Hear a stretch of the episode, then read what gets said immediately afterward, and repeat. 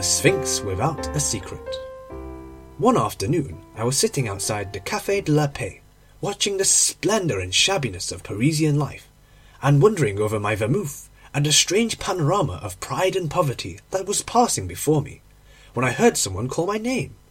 I turned round and saw Lord Murchison. We had not met since we had been at college together nearly ten years before, so I was delighted to come across him again, and we shook hands warmly. At Oxford we had been great friends. I had liked him immensely. He was so handsome, so high spirited, and so honourable. We used to say of him that he would be the best of fellows if he did not always speak the truth. But I think we really admired him all the same for his frankness. I found him a good deal changed. He looked anxious and puzzled, and seemed to be in doubt about something. I felt it could not be modern scepticism, for Murchison was the stoutest of Tories, and believed in the Pentateuch as firmly as he believed in the House of Peers. So I concluded that it was a woman, and asked him if he was married yet. I don't understand women well enough, he answered. My dear Gerald, I said, women are meant to be loved, not to be understood. I cannot love where I cannot trust, he replied. I believe you have a mystery in your life, Gerald, I exclaimed. Tell me about it. Let us go for a drive, he answered. It is too crowded here. No, not a yellow carriage, any other colour. There, that green one will do. And in a few moments we were trotting down the boulevard in the direction of the Madeleine. Where shall we go to? I said. Oh, anywhere you like, he answered.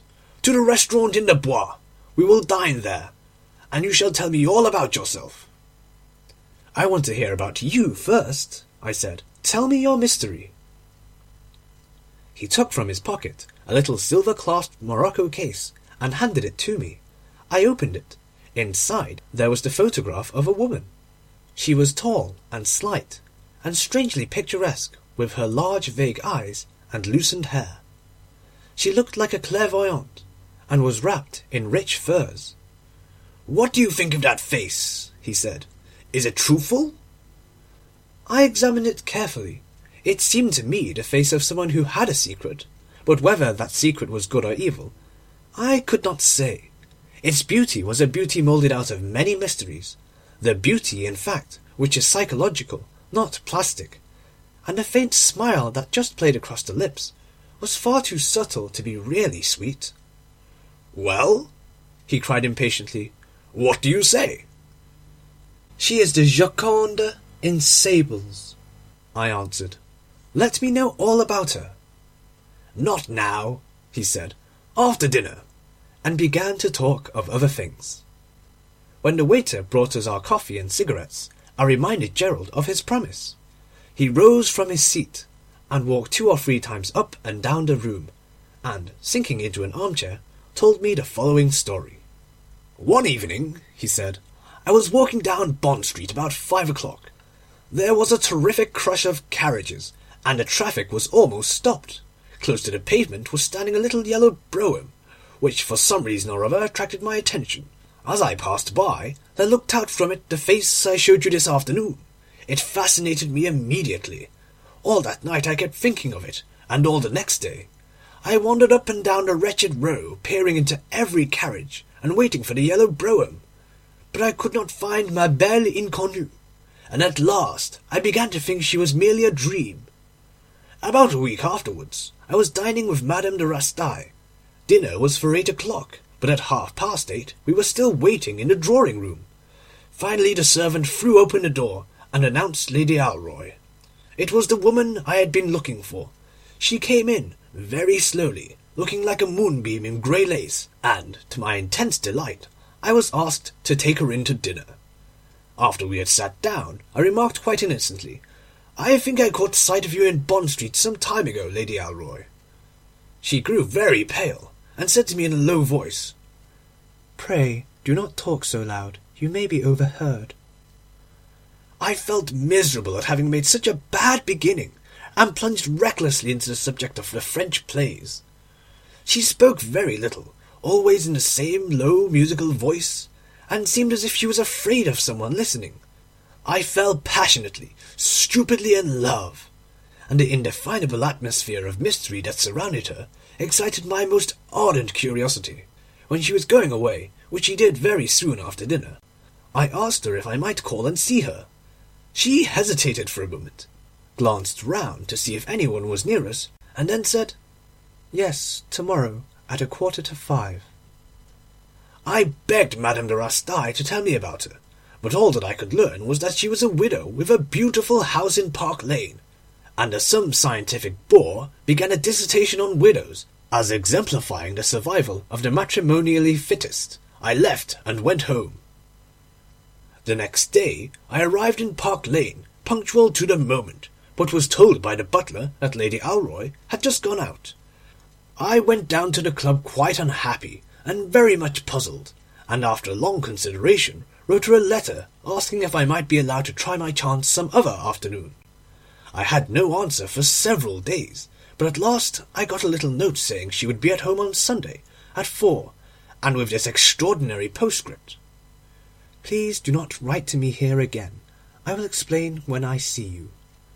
On Sunday she received me, and was perfectly charming, but when I was going away she begged of me, if ever I had occasion to write to her again, to address my letter to Mrs. Knox, care of Whittaker's Library, Green Street. "There are reasons," she said, "why I cannot receive letters in my own house." All through the season I saw a great deal of her, and the atmosphere of mystery never left her. Sometimes I thought that she was in the power of some man, but she looked so unapproachable that I could not believe it. It was really very difficult for me to come to any conclusion, for she was like one of those strange crystals that one sees in museums, which are at one moment clear and at another clouded. At last I determined to ask her to be my wife. I was sick and tired of the incessant secrecy that she imposed on all my visits, and on a few letters I sent her. I wrote to her at the library to ask her if she could see me the following Monday at six. She answered yes, and I was in the seventh heaven of delight. I was infatuated with her, in spite of the mystery. I thought then, in consequence of it. I see now. No, it was the woman herself I loved. The mystery troubled me, maddened me. Why did chance put me in its track? You discovered it, then? I cried. I fear so, he answered. You can judge for yourself. When Monday came round, I went to lunch with my uncle, and about four o'clock found myself in the Marylebone Road. My uncle, you know, lives in Regent's Park. I wanted to get to Piccadilly, and took a short cut through a lot of shabby little streets.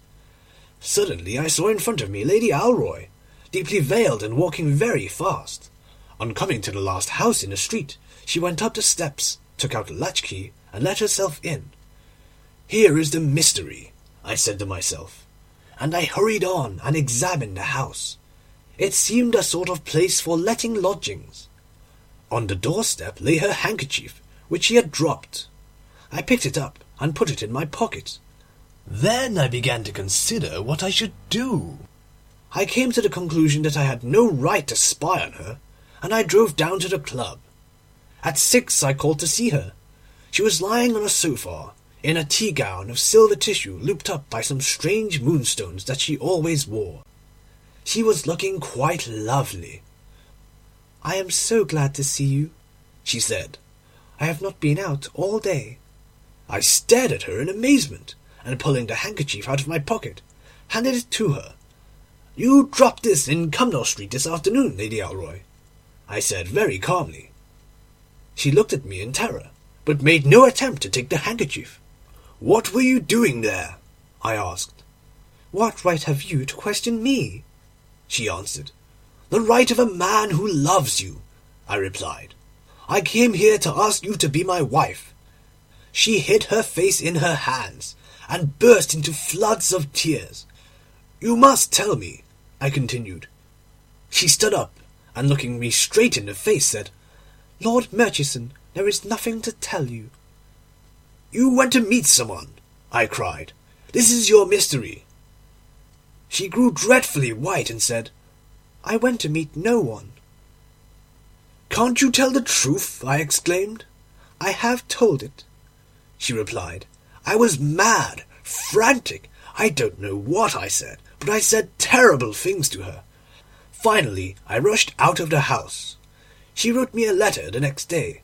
I sent it back unopened and started for Norway with Alan Colville.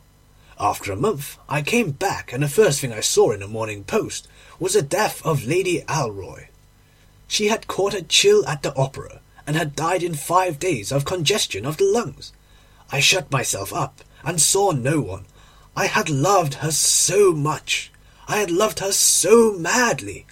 Good God, how I loved that woman! You went to the street? To the house in it? I said. Yes, he answered. One day I went to Cumnor Street. I could not help it. I was tortured with doubt. I knocked at a door, and a respectable looking woman opened it to me. I asked her if she had any rooms to let. Well, sir, she replied, the drawing rooms are supposed to be let, but I have not seen the lady for three months, and as rent is owing on them, you can have them. Is this the lady? I said, showing her the photograph. That's her, sure enough, she exclaimed. And when is she coming back, sir? The lady is dead, I replied. Oh, sir, I hope not, said the woman. She was my best lodger. She paid me three guineas a week merely to sit in my drawing room now and then. She met someone here? I said, but the woman assured me that it was not so, that she always came alone, and saw no one. What on earth did she do here? I cried. She simply sat in the drawing room, sir, reading books, and sometimes had tea. The woman answered. I did not know what to say, so I gave her a sovereign and went away. Now, what do you think it all meant? You don't believe the woman was telling the truth? I do. Then why did Lady Alroy go there? My dear Gerald, I answered, Lady Alroy was simply a woman with a mania for mystery. She took these rooms for the pleasure of going there with her veil down, and imagining she was a heroine. She had a passion for secrecy, but she herself was merely a sphinx without a secret. Do you really think so? I am sure of it, I replied. He took out the morocco case, opened it, and looked at the photograph. I wonder, he said at last.